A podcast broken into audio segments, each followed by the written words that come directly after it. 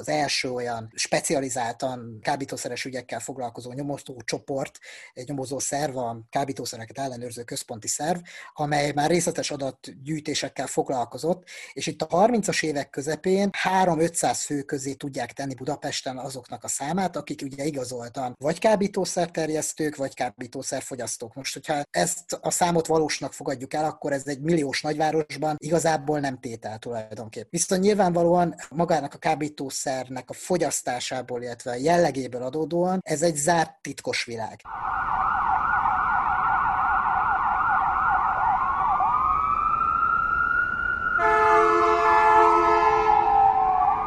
Sziasztok, ez a Tangó és Kes, Bezsenyi Tamás, illetve Böcskei Balázs, továbbá a 24.hu bűnügyi podcastja. Mielőtt a mai témát felvezetnénk, engedjetek meg, hogy köszöntsük Tango és Kes adásában Kerepeszki Robert történész egyetemi docens. Szervusz, köszöntünk! Szervusztok, köszöntöm én is a hallgatókat! És hát természetesen Tamást is üdvözlöm, a szokásodnak megfelelően. Szevasz! Szevasztok, fia! A mai témánk egy kicsit időben visszamegyünk, bár nézve az embernek azt, hogy mekkora felbukkanó érdeklődés van a két világháború közötti Magyarország kapcsán, számos esetben az emberi analógiák tekintetében és a kort nagyon közel érzi magának. Eddig a tangó és kesben leginkább a szocialista bűnelkövetés, bűnözés, bűncselekmények, illetve a rendszerváltás követő időszakban járkáltunk, némi globális kitekintéssel. Most Kerepesz Robert révén két világháború között időszakra megyünk vissza, mégpedig len kábítószerek, illetve általában a hortikori bűnözés világába. Nem utolsó sorban éppen Tamás említett egy adás alkalmával, hogy már a 80-as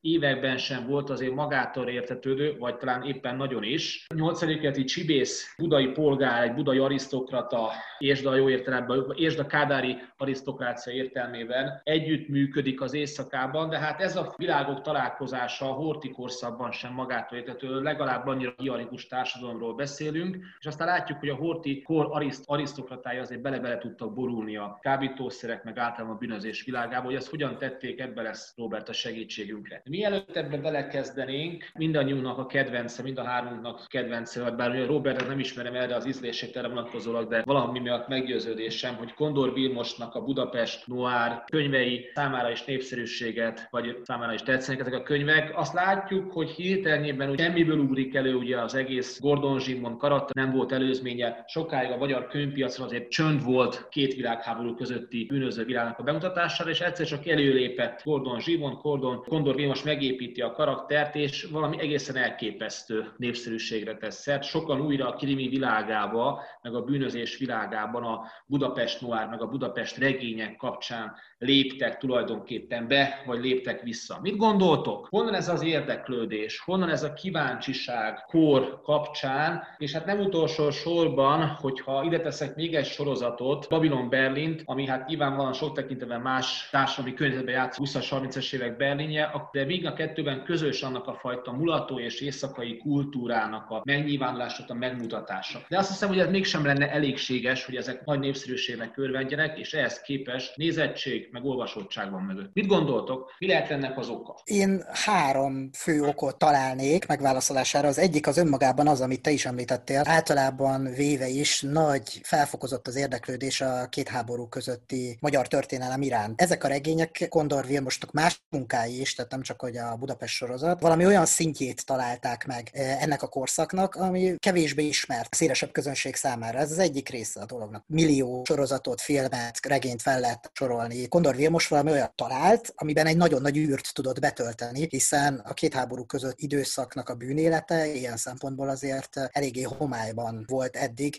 a szélesebb olvasóközönség számára. A Robival egy korszakot kutató, eltén tanító kollégák közül volt olyan, aki amikor én szóba hoztam, kicsit a pár nevűként lett beállítva. Természetesen akkor is azért voltak már nyitottabb gondolkodások, akik nem feltétlenül akarták rajta számon kérni teljes hortikori társadalom történetet és annak minden pontosságát vagy pontatlanságát. Én azt gondolom, hogy azért fontos, mert alapvetően a noir karaktere az elég erősen hiányzott a magyar könyvpiacról, és ráadásul azzal, hogy a szerző álnéven nyugat-magyarországi kis településen ugye nem ismerjük pontosan, tehát az egészben volt egy ilyen Thomas Pincseni dolog, hogy nem tudunk róla nyilván semmit, ugyanakkor pedig alapvetően a hokkultúrhoz kapcsolódó kriminológiai kutatóknak a szája izéhez, ahhoz mérhető ilyen tarsándori, mondjuk szürkegalamb regényhez képest ez egy demokratizáló, egy olyan szöveg folyam, ami szerintem széles tömegek számára élvezhető módon mutatja be a két világháború közötti, mondjuk úgy, hogy alvilágot, mondjuk úgy, hogy az informális közegét annak az akkori fővárosnak, és itt nem az a fontos, hogy minden elemében részletgazdag, alapos legyen, vagy dokumentált, hanem inkább az, hogy magával ragadó. Na, viszont egy pontig azért belekapnék ebbe a tényszerűségbe. Egyrésztről kinyomtad a az alvilág kifejezést. Azt hiszem, hogy tisztázásra szorul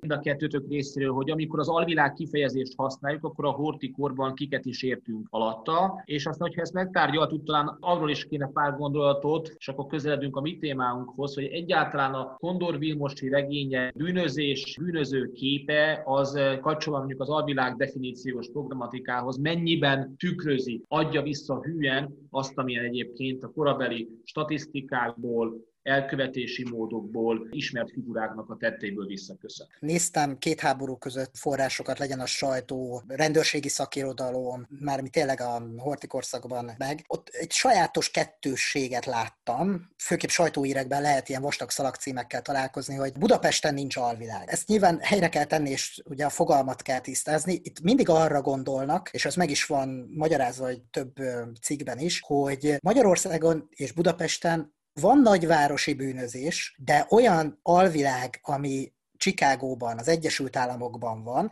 és általában mindig ez a csikágói párhuzam jön elő, olyan viszont nincs, tehát nem tudják azt mondani, hogy lenne Magyarországon, Budapesten egy magyar alkapóne például. És ilyen értelemben jönnek ezek a címek, hogy, hogy nincsen alvilág. Egyébként van alvilág, hiszen hogyha visszanézünk két háború közötti korszakból egyel hátrébb, azaz a dualizmus korába, akkor felütjük tábori Kornél és Székely Vladimir munkáit, ről szerintem ti is beszéltetek már korábbi műsoraitokban, a hallgatók számára sem lehet szerintem teljesen ismeretlen, akkor nagyon szépen látszik, hogy ennek a nagyvárosi, budapesti alvilágnak megvan a hierarchiája, megvannak a tipikus figurái, megvan a maga tolvaj nyelv járása tulajdonképpen önálló szótárakat lehetett összeállítani ezzel kapcsolatban, és meg is tették abban a korszakban is, és azt követően is.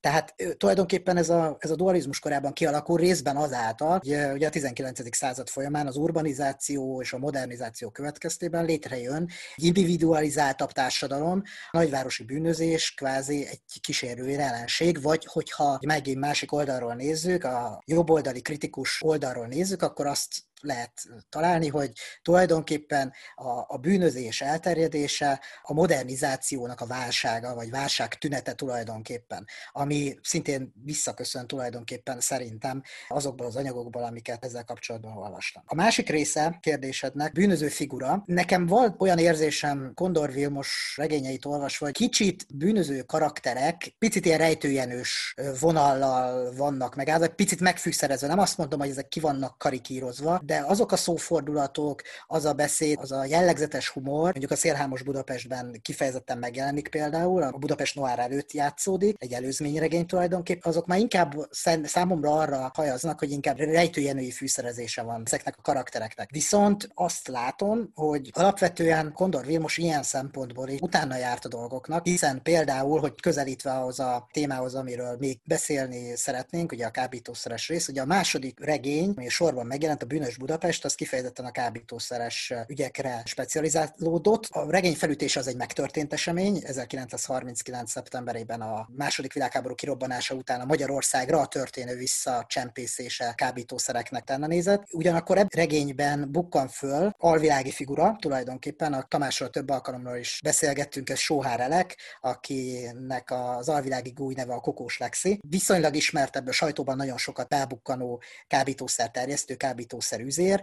Ebből számomra az jön le, hogy valóban a, a karakterek, a bűnöző karakterek megrajzolására is az autentikusságra törekedett Kondor Vilmos. Még egyszer mondom, hogy szerintem van egy kis rejtőjenői megfűszerezése is ezeknek a karaktereknek. Tamás, miért nincs nekünk alkapónénk a, a korabeli Budapestnek azért, bár, amit most elmondott Robert, ebből is azért csak kiszüremkedik azt, hogy, hogy azért sűrű, masszív, és nem csak dohányfüstelteli világról beszélünk, Kondor Vilmosi hangulatiságból is kijön, de valóban hiányoznak ezek fontos, akár csomópont figurák, vagy az én tudásom nem eléggé alapos. Arról van szó, hála jó Istennek, hogy a korszak rendőreit is megidézzük, hogy fel sem merült annak a lehetősége, hogy egy Al ne legyen. Nyilván ez összefüggésben áll azzal, hogy egy éppen trianoni Magyarországban magára éppen erőre kapni szándékozó új nemzetállam a saját maga megfinanszírozásával van elfoglalva, és azzal, hogy újra tudja magát pozícionálni. Tehát ilyen értelemben azok a fajta monopóliumoknak a, az újrarendszerezése, ami például ugye az alkoholtilalom, a Wall Street Act miatt Al a magasba emelik, az itt politikai kapcsolatok nélkül elképzelhetetlen, és ilyen értelemben szervezett bűnözés vagy alvilág az amerikaihoz mérhető módon nem tud és nem is képes megjelenni, hiszen amennyiben ilyen vagyoni eszközök fölötti diszponálásról van szó, akkor ez mindenképpen politikai kérdés. Alapvetően Magyarországon az alvilág kifejezést először egyébként a sajtóban 1929-ben használják, legalábbis én a saját farmotoros kutatásaim alapján én úgy tudom mondani, hogy a friss újságban 1929. november 8-án szerepel először az a kifejezés, hogy a budapesti sötét alvilág tárul fel a valomások nyomán, mégpedig olyan valomások nyomán, ami egy Rumba utcai Brandl Izidor családjának a meggyilkolása kapcsán a tanácsköztárság végén egy rablógyilkosságnak a tíz évvel későbbi felderítése kapcsán először fölmerült, tehát lényegében a gazdasági világválság előestéjén tudunk először arról beszámolni, hogy egyáltalán az alvilág kifejezés felmerül közbeszédben, ugyanakkor azt nem szabad figyelmen kívül hagyni, hogy Magyarországon és ebben a nem csak ebben ebben a kultúrkörben, hanem mondhatjuk úgy, hogy ebben a nyelvi közegben az alvilág és a szervezet bűnözés, hogyha már ugye Al Capone-t említed, bizonyos értelemben szétválik. Ezt egyébként ennek részben aztán a későbbi szocialista időszak is az egyik okozója, amennyiben az alvilágot azt valami alacsonyabb társadalmi státuszú egyéneknek olyan hálózataként láttatjuk, amelyek nem olyan magas presztízsű egyénekből állnak, akik jól szervezettek lennének, ellenben nagyon kegyetlenek. A szervezet szervezett bűnözést viszont egy valami kvalifikált, jól kiképzett csoportnak a szoros együttműködéseként kellene elképzelni. Ezért is van az, hogy a szervezett bűnözés fogalma Magyarországon ebben az időszakban az fel sem merül, hanem csak az alvilág, és az is egyébként mondom egy ilyen rablógyilkosság esetén, amit pedig a Robi mond a bűnös Budapest kapcsán, az azért is nagyon fontos, mert ebben a második kötetében a Kondor kifejezetten már használja ugye Nemes Sándor detektív felügyelőnek a nevét, illetve az általa három kötetben megírt gyakorlati nyomozástan című könyvet, amelyben szintén a Robi által is említett kápszercsempészeti ügy egyfelől szerepel, másfelől pedig maga Kondor is szerepelteti az éppen nyugdíjba menő detektívet, úgy, mint ennek a kábítószer szállítmánynak lehetséges kézrekerítőjét, amennyiben úgy az elvárás vele szemben, legalábbis a történet szerint, hogy ezt mindenképpen szerezze be, úgy egy Vajan Tibor nevű nevű fickó próbálja erre rávenni, mint magánnyomozó, aki egyébként szintén egy valós személy, de ilyen részletekben már én sem akarnék menni, csak az fontos, hogy Vajand is egy olyan karakter, akiről mondjuk például pont a tavalyi évben a Varga Krisztián rendőrtiszt levéltáros csinált egy könyvet, és ez azt mutatja, hogy ebben az egész kábítószeres témában az alvilágnak különböző szegmensei jelennek meg, illetve azt gondolom, hogy maga a Kondor is úgy látta, és szerintem a legtöbb ilyen ügy kapcsán a valóságban is ez merül föl, hogy a kábítószer kereskedelem az egy olyan valódi, sértet nélküli, konszenzuális bűncselekmény, amihez kifejezetten a jóképességű nyomozóknak a szakmai tudása szükségeltetett. Bele is mentél Tamás akkor a kábítószer világában kérdésében, és itt Robihoz fordulnék, aki egy tanulmányában szélesen körben, nagy merítéssel idézed a korabeli sajtót, és a budapesti hírlap 1928. december 25-i számából Bon többek között a következő kiemeléssel kell érni. A mulatókban már meg, megszokott kép, hogy egy-egy esti ruhás nő vagy smokingú férfi kis szelencét vesz elő, hüvelykújára hinti a fehér kokaimport és felszippantja. Mostanában az előkelő szállók hajában, öt órai deákon jött divatba a kokain. Sokan pedig valósággal szektákba tömörülve, magállakásokban áldoznak a narkózis gyönyöreinek. Kérdésem annak ennek kapcsán az lenne, hogy a korabeli sajtó mennyire úgy kezelte ezt az egész kokain kábítószer világot, mint amit a szociológiából megismerünk, ugye a morális pánik címszó alatt, illetve a morális pánik kategóriája alatt, tehát egy jelentőségehez képest túl gondolt, misztifikált és a valós társadalmi súlyát tekintve erősebb problémaként, vagy ezek a korabeli sajtós köszönések, vissza, vissza jelentések megfelelő súlyukon kezelték, hiszen a kápszer és a kokain világa az igenis egy jelentős probléma a budapesti korabeli éjszakában, és nem csak az értelmiségi éjszakától félő tartó újságíróknak a a térképe. Kérdésedre, hogyha nagyon egyszerűen akarnék válaszolni, akkor ha az lenne a válasz, hogy itt a sajtó ért, biztosan, hogy morális pánikot gerjeszt tulajdonképpen, hiszen olyan sajtótermékekről beszélünk alapvetően többségében, amelyek bulvárlapok el akarják adni saját magukat. És ehhez nyilvánvalóan szükségük van olyan szenzációs hírekre, beszámolókra, tudósításokra, amikből ezt meg tudják tenni. Tehát ilyen értelemben, hogyha csak a, a felszín néznénk, akkor itt kétségtelenül a sajtónak az a szerepe, hogy tulajdonképpen morális pánikot gerjeszt, ahogy az a szociológiából vehető fogalom tulajdonképpen, ezt teljesen lefedi. Viszont én ezt egy picit tágabb kontextusban vizsgálnám, onnan indítanám el tulajdonképpen ezt a történetet, hogy tulajdonképpen a 19. századtól kezdve, hogyha megnézzük a, a már 19. század végi korszak irodalmát, sajtótermékeit, híres embereit, akkor nem sok olyat találunk, akik nem próbálták volna ki valamilyen formában a kábítószert. Itt most bőven lehetne sorolni Erzsébet királynétől kezdve, Zigmund Freudon át, aki kokainfüggőségre morfiumot javasolt, vagy fordítva még az orvosi zsargonba is ez a, ez a tényező, akár ugye az írókat bőven lehetne emlegetni, akik eh, még a földiek között ilyenek, akik eh, kábítószerrel dúsított bort fogyasztottak, és azzal stimulálták az elméjüket. Vagy hogyha már stimulálás,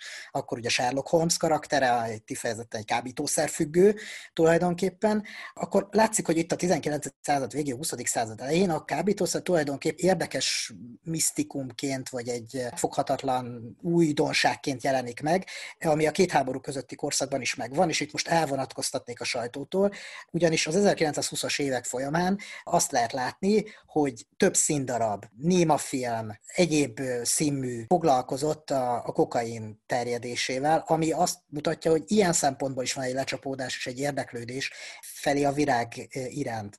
Na most, hogy ahhoz, hogy morális, a morális pánikot helyre tegyük, ahhoz nyilván jó lenne, hogyha számszerűsíteni tudnánk meg tudnánk azt mondani, hogy eh, mondjuk Budapesten mennyi kábítószerfüggő van, mennyi kábítószerterjesztő van. Most ilyen vonatkozásban nekem legalábbis még viszonylag kevés eh, adatom van. Vannak a 30-as évek közepétől, második felétől kezdve, mert 34-ben jött részt az első olyan specializáltan kábítószeres ügyekkel foglalkozó nyomozó csoport, egy nyomozó szerv, a kábítószereket ellenőrző központi szerv, amely már részletes adatgyűjtésekkel foglalkozott, és itt a 30-as évek közepén 3-500 fő közé tudják tenni Budapesten azoknak a számát, akik ugye igazoltan vagy kábítószerterjesztők, vagy kábítószerfogyasztók. Most, hogyha ezt a számot valósnak fogadjuk el, akkor ez egy milliós nagyvárosban igazából nem tétel tulajdonképp. Viszont nyilvánvalóan magának a kábítószernek a fogyasztásából, illetve a jellegéből adódóan ez egy zárt titkos világ. Nagyon nehéz azt megítélni, hogy tulajdonképpen mennyi lehet kábítószer fogyasztók, függőknek a, a száma mondjuk Budapesten a két háború közötti időszakban. Az viszont kétségtelen, hogy korszakban a sajtó nyilvánvalóan ezt a jelenséget fel fogja nagyítani,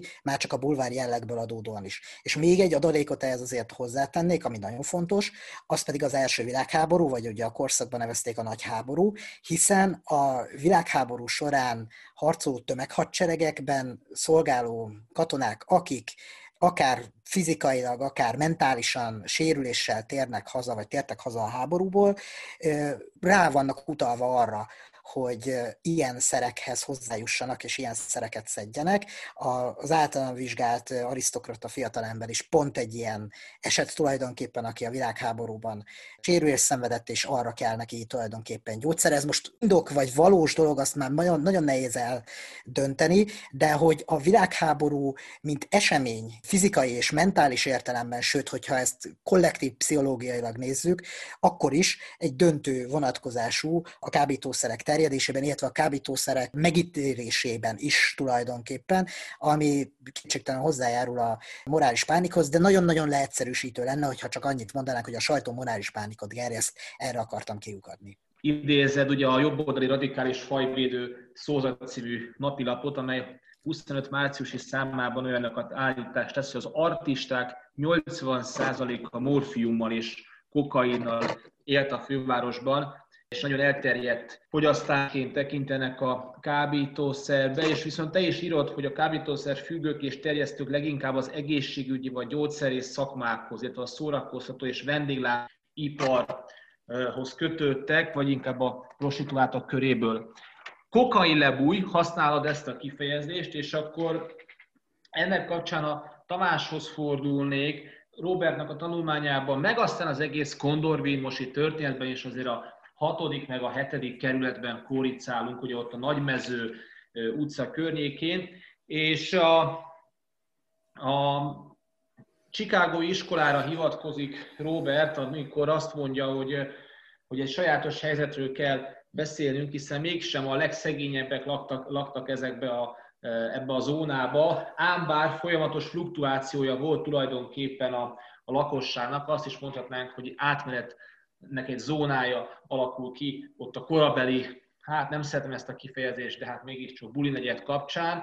Azok, akik többek között a mi hősünk is, majd ugye Báró Köves Jenő, aki a közelben lakott, és alapvetően az arisztokrácia, vagy a polgárságnak inkább az orkóbb rétege nem ott lakik, de oda jár szórakozni, viszont eléggé közel lakik Koraveli buli negyedhez. Robert azt mondja, vagy illetve idézi, támaszkodik erre a Chicago iskolás észrevételre, milyen további oka van annak, hogy éppen ott alakul ki tulajdonképpen ez a kerületnyi bűnbarlang. Várostörténeti szempont az azért lényeges, én azt gondolom, mert túl a Nagymező utcán alapvetően ez a kerületek közötti közeg feltüremkedik a kokainbárok esetében. Abban egyrészt nyilván lehetne most így utólag azt mondani, hogy valóban a buli negyed az egykori zsidó negyedhez kapcsolódik. Én inkább azt emelném ki ebből, hogy ez valójában egy olyan tér, amely egy egyfelől a két világháború közötti, de hát ezt majd inkább a Robi tudja majd megerősíteni, vagy cáfolni, hogy itt azért a két világháború közötti időszakban a különféle vendéglátóipari egységeknek a garmadája már akkor is jelen volt, és azzal együtt, hogy kokainbárok felmerültek egyébként a Népszínház utcában is, tehát mondjuk a mai értelembe vett középső Józsefváros esetén is, de hát nyilvánvalóan kérdésedbe benne rejlik azért az a válasz, ez egy felső társadalom társadalmi csoporthoz, egy olyan közeghez kapcsolódik, aki azért valamilyen módon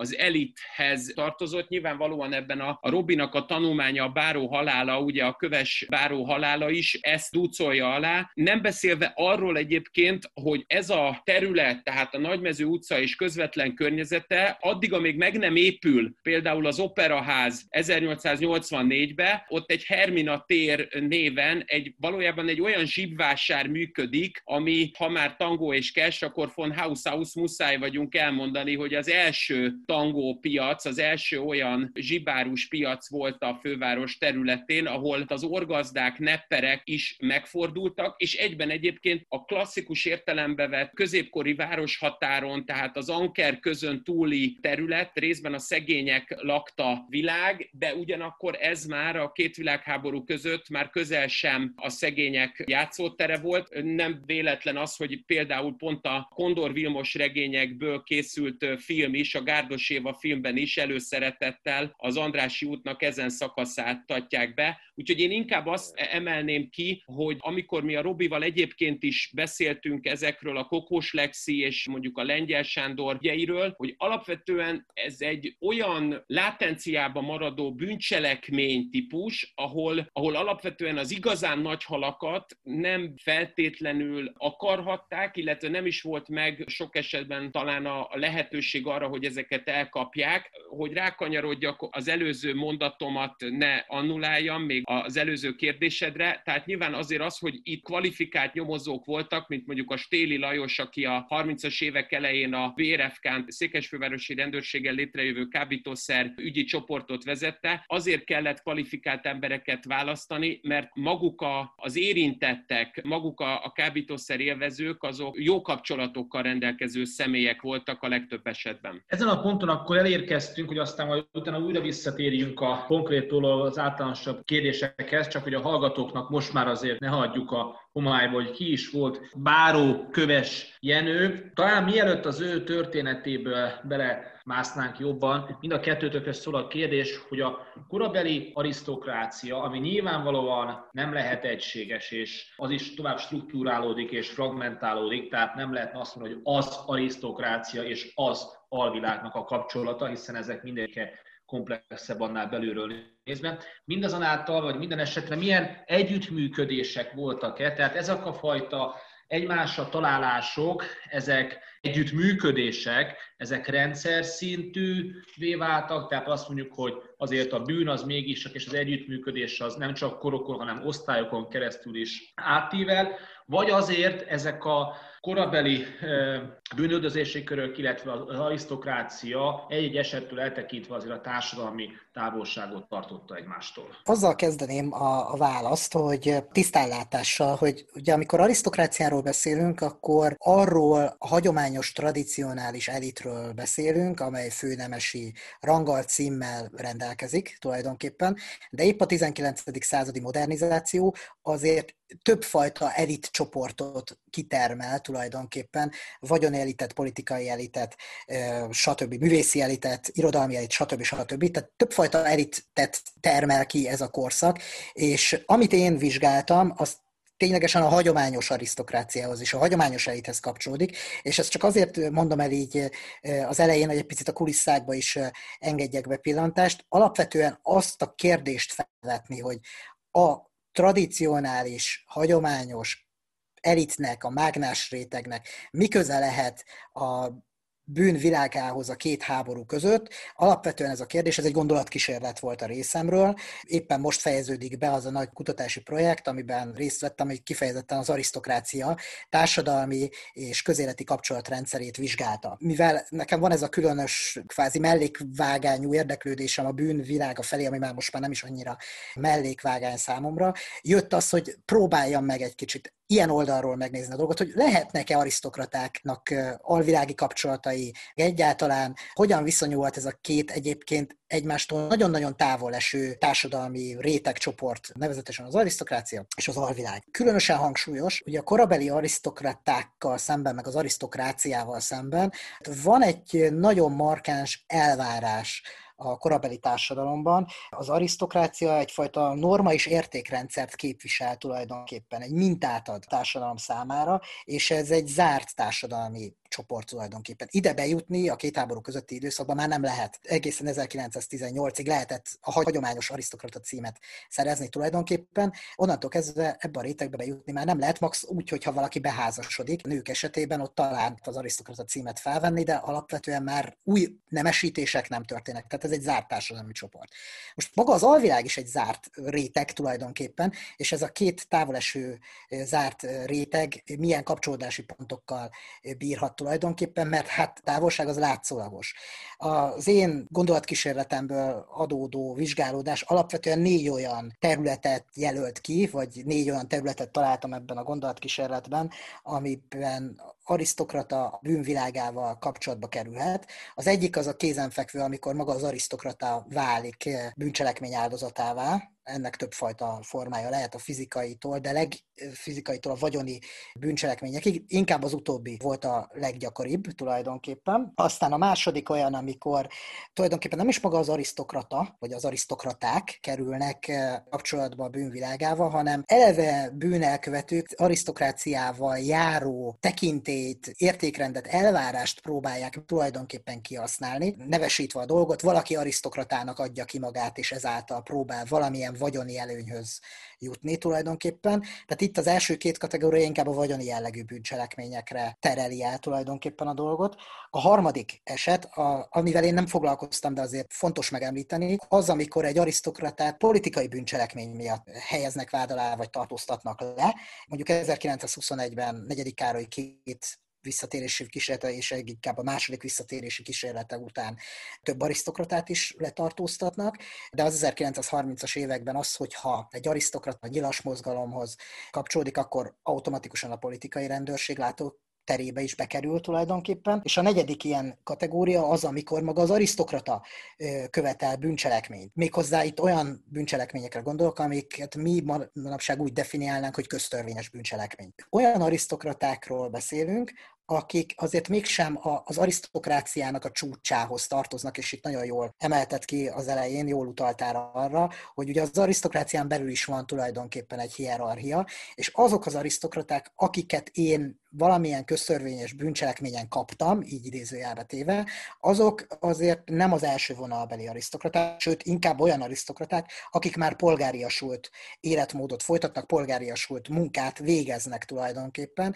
pénzügyi szférában, és ezzel kapcsolatban kerülnek bűnelkövetés közelébe tulajdonképpen. A más, hogyha Robert nyomunál haladva, ugye, aki az arisztokrácia felől nézte meg a kapcsolódási pontokat, hogyha az alulról jövő világból nézzük a benzint, akkor fognak a kapcsolódási pontok, hol érnek össze ezek a, ezek a bűnözői csoportok, hiszen maradjunk, hogyha már dicséretet kaptam, az is struktúrálódik, tehát nyilvánvalóan nem véletlen, hogy mely rétegekkel, mely lenti rétegek kapcsolnak össze. A Robi nagyon szerényen fogalmaz nyilván a, a maga bűnözés történeti érdeklődését, ha ennyiben folytathatom, tehát itt én azért tartom fontosnak az ő köves báró halálával és arra fókuszáló szövegét, mert én azt gondolom, hogy ebből finoman bontakozik ki az, amit egy ilyen hozzám hasonló, kicsit virtigli, ha már a Budapest Noár, akkor tényleg a külső Mester utcai, ahogy ott a film és a, a regény, az első regény végén is ugye ott egy külső Mester utcai közegben egy boxmeccs után látjuk a szereplőket, szóval én azért kicsit vaskosabban fogalmaznék olyan értelemben, hogy azért nem tudunk erre pontos választ adni, mert alapvetően az elitnek mindig is megvoltak azok a lehetőségei, mindig is megvoltak azok az eszközei, amivel a saját magára vonatkozó gyanús jeleket el tudta tüntetni. A Robi az lényegében én azt gondolom, hogy a kövesnek halálát, ahogy feldolgozza, az egy picit olyasmi, mint ahogy mondjuk a, talán nem fognak megsértődni az én társadalomtörténész tanáraim, amikor a Benda Gyula csinált egy olyat, hogy egy 18. századi középnemes, egy Zala megyei család, amikor meghal a család fője, akkor, akkor egy hagyatéki eljárásból, ami elvileg csak arra a családra vonatkozik, nyilván szűken, abból extrapolál és kivetíti azt, hogy a 18. század köznemesi szintjén hogyan értelmezhető a vagyoni helyzet, a neveltetés és minden egyéb. Na most ugyanígy a köves báró halála az valójában egyébként egy indikátor, és nem csak egy indikátor, hanem egy olyan több rétre hajtott térkép, amelyet, hogyha megpiszkálunk, ahogy a Robi is megpiszkálta, és úgy széthajtogatjuk, ahogy ezt egy térképpel illik, akkor kiderül, hogy ez egy óriási univerzum, egy olyan univerzum, amit alapvetően politikai motivációk bizsergetnek, hiszen amíg Köves nem hal meg 29. január közepén, addig egyébként Kokós Lexiről sem hallunk olyan behatóan, mint ahogy aztán az később megtörténik, ugye 29 második felében, és hát a KEX, ugye, amit már említett a kábítószergyi ellenőrző szerv, és hát egyáltalán a már korábban említett stéliféle kábítószerügyi csoport a, fővárosi rendőrségen sem jött volna létre. Tehát ehhez mindenképpen kellett egy nagy volumenű embernek a halála, a traumatikusan értelmezhető halála, amit szerintem megint lényeges szempontja az ő szöveg szövegének, hogy hát az édesapja az egyébként pedig az első világháború frontján diadalittasan, legalábbis a, a, az örökségi szempontok szerint diadalittasan ugye veszti életét, tehát ilyen értelemben a, a haza nagyjának egy elfajzott gyermekéről van szó, akit ilyen értelemben a, a modern metropolis, a város tesz tönkre, és ez az, ami beindítja a szervezeti figyelmet, amely szervezeti figyelem nyilvánvalóan egyébként annak a, a pacifikálására szolgál, társadalmi képzeletet ne kelljen annál erősebben felszítani, mint amennyire törvényszerűen meg kell mozdítani, ha egy ilyen tragédia történik, de alapvetően az, hogy az elitnek milyen köze van a bűnözéshez és az alvilághoz, erre mindig is csak a, a legendákból fogunk tudni építkezni, hiszen ha most szívünkre tesszük a kezünket, nem hiszem, hogy még akár pár hortikorszakkal foglalkozó kollégán túlmenően bárki is tudná azt, hogy a Ferencvárosi, én szükke pátriámat idézve, az itteni MOVE szervezet, alapszervezet, az például hogyan volt felelős a 20-as évek elején olyan robbantásokért, amivel az akkori politikai életet és elsősorban az ellenzéket akarták destabilizálni, kajak bűnözőket is felhasználtak. Ezek olyan ügyek, hogy ha van is ilyen kapcsolat, akkor azokat pedig valami oknál fogva mindig kevéssé vesszük észre, illetve hát mindig az adott, mindig aktuális hatalom az meg is tesz mindent, hogy ezt elnyomja. Na, köszönöm szépen, hogy így föl is vezetted akkor már a köves báró történetét, és akkor nyilván itt Roberthez kell fordulnunk, hogy akkor nem ismerse is velünk ezt a figurinót, illetve hát a történetet, de egy kicsit a Tamásra is reagálván, ugye a jól látom, illetve jól olvastam a, Robert munkájában, akkor azért nem annyira magától értetődő, hogy őt, őt a kor meg a társadalom teszi ugye több narratíva is fut egymással párhuzamosan, a kicsapongó életet élő aranyifjú, amire talán jobban tetszik és rímel az, amikor Tamás mond, hogy a társadalom teszi az embert olyanná, amilyen, és aztán fut egy egészen másik, egy példás, majdnem a munkaalkoholizmusba torkolló figura. Tehát itt már a történet, itt már különböző irányokon mehetünk, de egyáltalán induljunk el rajta. Jó, rendben. Egy picit még Tamásra reflektálva, és összekapcsolva azokat a dolgokat, amiket itt a korábbiakban már beszéltünk, hogy tulajdonképpen az 1920-as évek ben, hogyha a sajtót nézzük, akkor létezik a morális pánik, de 29-ben, amikor jön ez az ügy, és egyébként van egy másik ügy, nem sokkal korábban, amiben a kokain és a kábítószer szerepet kap, ez Forgács Anna színésznőnek a meggyilkolása egyébként, onnantól kezdve viszont már személyesítve van a dolog. Tehát onnantól kezdve a morális pánikból azt jön ki, hogy fel lehet húzni tulajdonképpen egy, egy karakterre, egy személyre, egy személy köré lehet építeni az egész kábítószeres dolgot, és ebben nevesíteni is tudjuk azokat az újságírókat, például Borbély Zoltánt a Nemzeti Újságtól, aki mint egy Gordon Zsingbond utána jár a dolgoknak, Köves Jenő halálával kapcsolatban is, meg általában a korabeli kábítószeres alvilággal kapcsolatban. Szóval nagyon fontosnak tartom azt, hogy Tamásnak igaza van abban, hogy van ennek egy politikai töltete is, hiszen épp köves halála után országgyűlési felszólalások is vannak erre az esetre reflektálva, de hogyha ezt ugye társadalomtörténetileg nézzük, akkor ott azért sajtótörténetileg elsősorban, akkor innentől kezdve azt is lehet eh, látni, van egy hangsúlybeli változás, illetve egy tematikai változás is korábbi sajtóban, hogyha a kábítószereket vesszük, mert korábban morális pánik van, nincs arc mögé, nincsenek nevek társítva hozzá. 29-től kezdve viszont Tamás is utalt rá, akár Kokós Lexivel, tehát mint egy terjesztővel, egy áldozattal, Köves Jenő, már más, már személyesebbé válik történet, és ez a világ tulajdonképpen megfoghatóbbá válik innentől kezdve. Hogy a kérdésed első lényegi részére is válaszoljak, hogy egy kicsit Köves Jenőről kellene beszélnem. Érdemes azt az elején tisztázni, hogy azért nem lehet ez annyira ismerős név manapság, már a Köves családnév, mert a Köves családnak a nemesítése, főnemesi rangra emelése, az már az utolsó időszakra tehető, az első világháború alatt történik meg Köves Jenő édesapjának, Köves Hermannak a magyar bárói címre történő emelése. És azért fontos név, nem csak azért, mert, ahogy Tamás is említette, a Köves Jenőnek a bátyja már 1914-ben, tehát a világháború első szakaszában hősi halált halt, hanem ugye az apuka báró Köves Herman köztiszteletnek örvendő tábornok az első világháború ideje alatt. Egy markáns személyiség, akit a korszakban ismernek, a, a köves név az jól cseng tulajdonképpen. Annyit érdemes tudni a családról, hogy három fiúgyermekük születik, Köves Hermanéknak, és Köves Jenő a legkisebb ezek között. Az egyik bátyja hősi haláltal az első világháború során, a másik bátyja pedig Bécsben telepedik le a szülőkkel. Köves Jenőnek Budapesten működő dohányüzletet kell tulajdonképpen vezetnie, és én a tanulmányban megpróbáltam egy picit ilyen pszichológiai, lélektani vonalakat is találni ebben az ügyben, és hát lehetett benne bőven találni. Ahogy itt a korábbiakban említettem, maga Köves Jenő is harcolt a világháborúban, sérülést is szenvedett, és innentől kezdve krónikus fájdalmakkal küzdött, ami miatt ki gyógyszereken kellett tulajdonképpen élnie. Az az ügy azért meglehetősen homályos, ahogy te is emlegetted Balázs, itt a két fajta narratíva tulajdonképpen nem véletlenül bontakozik ki, hiszen ellentmondásos dolgok vannak Köves Jenővel kapcsolatban, hogy ő milyen életet folytatott tulajdonképpen Budapesten.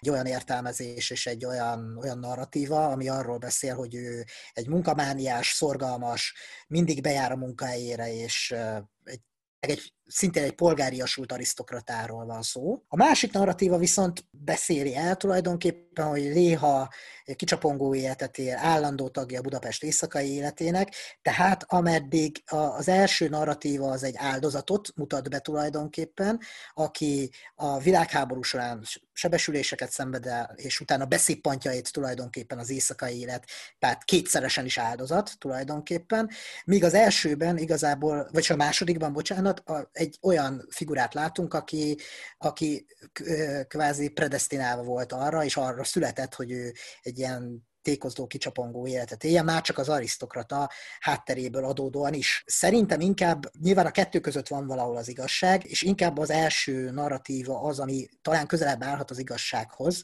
mint a második. Több okból kifolyólag is gondolom ezt. Egyik dolog, amit azért még mindenképpen kihangsúlyoznék, ez az áldozat szerepkör tulajdonképpen, vagy az áldozat státusz, amit Köves Jenő köré épít tulajdonképpen a, a sajtó. Azért fontos leszögezni, és egy kicsit reflektálva arra, amit Tamás mondott korábban, a, a kábítószerű két háború közötti időszakban is, hiszen amíg a 20-as évek vége, a 30-as évek elején nem történik törvényi szigorítás, közösszélyes munkakerülőnek számít. Ugyanis közösszélyes munkakerülő az, aki mások szenvedélyével visszaélve, abból meggazdagodva, mások szenvedélyét kihasznál használva próbál meg anyagi haszonra szert tenni, és tulajdonképpen a közösszélyes munkakerülő kategória illik a kábítószer üzérre, és ilyen módon azért áldozatnak tekinthető, hiszen ők akik ilyen módon próbálnak mások szenvedélyével visszaélni, valakiket valamilyen módon azért megkárosítanak tulajdonképpen. De hogy mit történik Köves Jenővel 1929. januárjában, hogy ezt még így akkor ezt erre is konkretizáljuk a dolgot, nagyon nehéz rekonstruálni azt, hogy mi történik vele az utolsó éjszakáján. Annyit lehet nagyjából biztosan elmondani, hogy egy január éjszakán egy közeli barátjához ment el vacsorára, ami egy Andrási úti villában volt, tulajdonképpen egy Palavicini örgóf vendége volt, Báró Köves Jenő, és a vacsora után nem hazament, hanem taxiba ült körönnél, valóban ebbe a mély alvilágba, idézőjelbe hajtatott le a Nagymező utca környékére, konkrétan a Zicsienő utca, illetve az Ó utca környékére egy, egy ismert, egy közis, akkoriban közismertnek számító helyre, ahová gyakran visszatért, több tanú állítása szerint, és itt élt ő tulajdonképpen a kokainos szenvedélyének. Az, hogy itt mi történt vele, itt már nagyon ellenmondásos részletek vannak, és nagyon olyan történetek, amik már kifejezett, már más irányba terelnék el a, mhm. a dolgot, nem csak a kábítószeres témában, hanem szexuális visszaélések, szexuális aberrációk és stb. ilyesmi történetek is vannak állítólag, de amit biztosan tudunk, hogy innen Köves Jenő még hazatért, de már biztosan nem tiszta állapotban. Bizonyos források szerint hosszabb időt tartózkodott az utcán, ennek következtében nagyon-nagyon megfázott, meghűlt, és innen került ő haza, és ott másnap reggel találták meg, Lázálomban tulajdonképpen, közeli Fasor szanatóriumba szállították, ahol kiderült, hogy tüdőgyulladása van, és ebbe halt bele ő tulajdonképpen.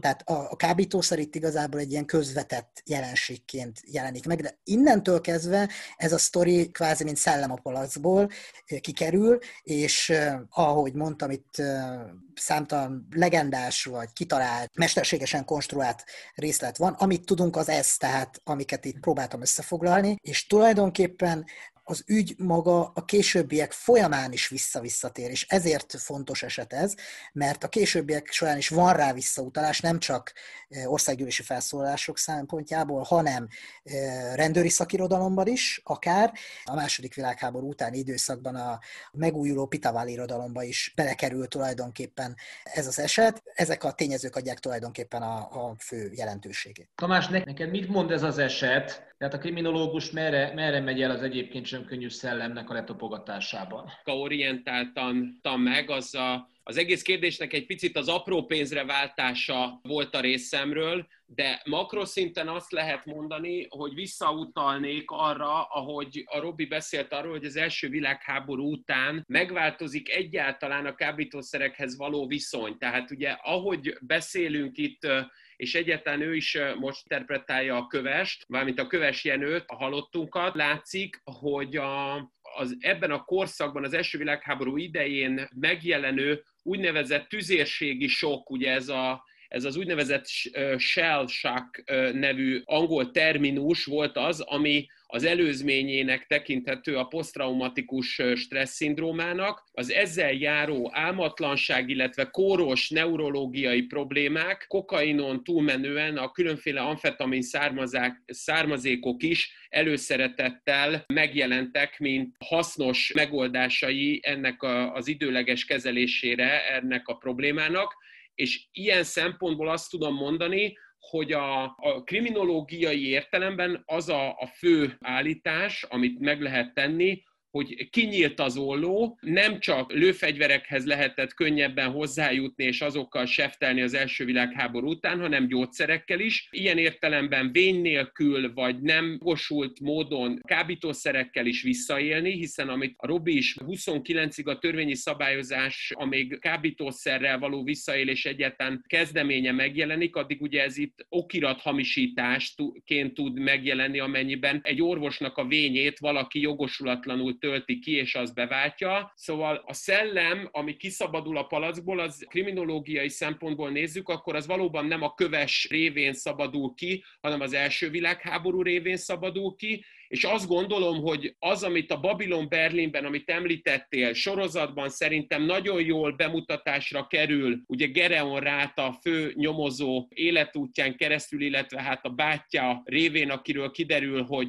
doktorrá avanzsálódott, és a, eredetileg ugye azt gondoltuk, hogy a, az első világháború egyik hadszínterén vesztette életét, de mégiscsak egy ilyen pszichiátriai tudással rendelkező orvossá avanzsálódott. A sorozat révén óriási ütött nemzetközileg, és szerintem nagyon nagy hatást gyakorolt arra, hogy egy kicsit másként gondolkodjunk kábítószerek megjelenéséről a modern társadalomban, míg mondjuk például ugyanezt a kérdést a 80-as években egyáltalán nem tudtuk így kezelni, hiszen az egyik legelismertebb filmrendezőnk Szabó Istvánnak az úgynevezett Német trilógiája, tehát a Mephisto Red Lezredes után a harmadik befejező filmjében, a Hanus szemben éppen egy ilyen problémát mutat be, ahol később Hitler egyik emberének és szellemi segítőjének, a Janussennek a, a, az életútját veszi végig, akit egy Emil Bettelheim, valóban létező orvos segíti a rekoverációban az első világháború után. Ennek a Bettelheimnek is a gondolata az volt, ami a, a Babylon Berlinben szerepet kap, tehát az Anno Rát, ennek az misztériummal teli Schmidt doktornak a, a, a ténykedése. A hibás vagy problémás katonák azok nem csak testükben fognak problémával szembesülni, vagy, vagy hiátusokkal bírni, hanem a lelkükben is. Az, hogy nem teljes ilyen értelemben ezek a, az embereknek a világa, azt el kell fogadni, és innen kell tovább lépni. Tehát ilyen értelemben a kábítószer mintegy, legalábbis a saját tudományos diskurzusában legitimizálta, és ezt azért mondtam ilyen hosszan, mert itt ez fontos megértenünk, értenünk, hogy ezzel, ha nem is társadalmi elfogadottság szintjén, de mégis valami fajta értelmiségi, intellektuális szinten megteremtette a magyarázatot egyébként jogtalan élvezeté az ilyen típusú gyógyszereknek és kábítószereknek, és ez az, ami szerintem kriminológiai szempontból fontos, hogy itt ez a, tehát ez a szellem kiszabadult, hogy magyarázatot nyert az, hogy miért is használnak emberek kábítószert az első világháborút követően. Tamásnak köszönjük szépen. Talán még annyit, és az utolsó kérdése Roberthez fordulok, hogy van-e arra vonatkozólag adat, tudás, vagy esetleg csak érdekes gondolat kísérletileg elgondolni, hogy ezek a kávszer hálózatok, mert nyilvánvalóan a forgalmazás és az, és az infrastruktúrális logisztikai tevékenységek azok a második világháborúval csak csontosodnak, erősödhetnek, hiszen újabb káoszszerű állapotba megyünk, hogy ezeknek a továbbéléséről vagy konvertálásáról a későbbi korokban van-e már erre vonatkozólag történészi érdeklődés vagy output. A beszélgetésünk során is többször utaltam vissza a dualizmus korára, érdemes lenne ezt tovább is gondolni. Igazából itt még bőven lenne teendőnk a szakmában tulajdonképpen, lenne mit ebben a vonatkozásban kikutatni, és amit, amit különösen fontosnak tartanék az az, hogy érdemes lenne az bemutatni, hogy mik a különbségek a különböző korszakok között, amiről itt talán kevesebbet beszéltünk, és igazából csak érintettünk, hogy a két háború közötti korszak kábítószeres világa azért döntően más, mint a szocializmus kornak a világa, de erről Tamás sokkal jobban tudna beszélni szerintem.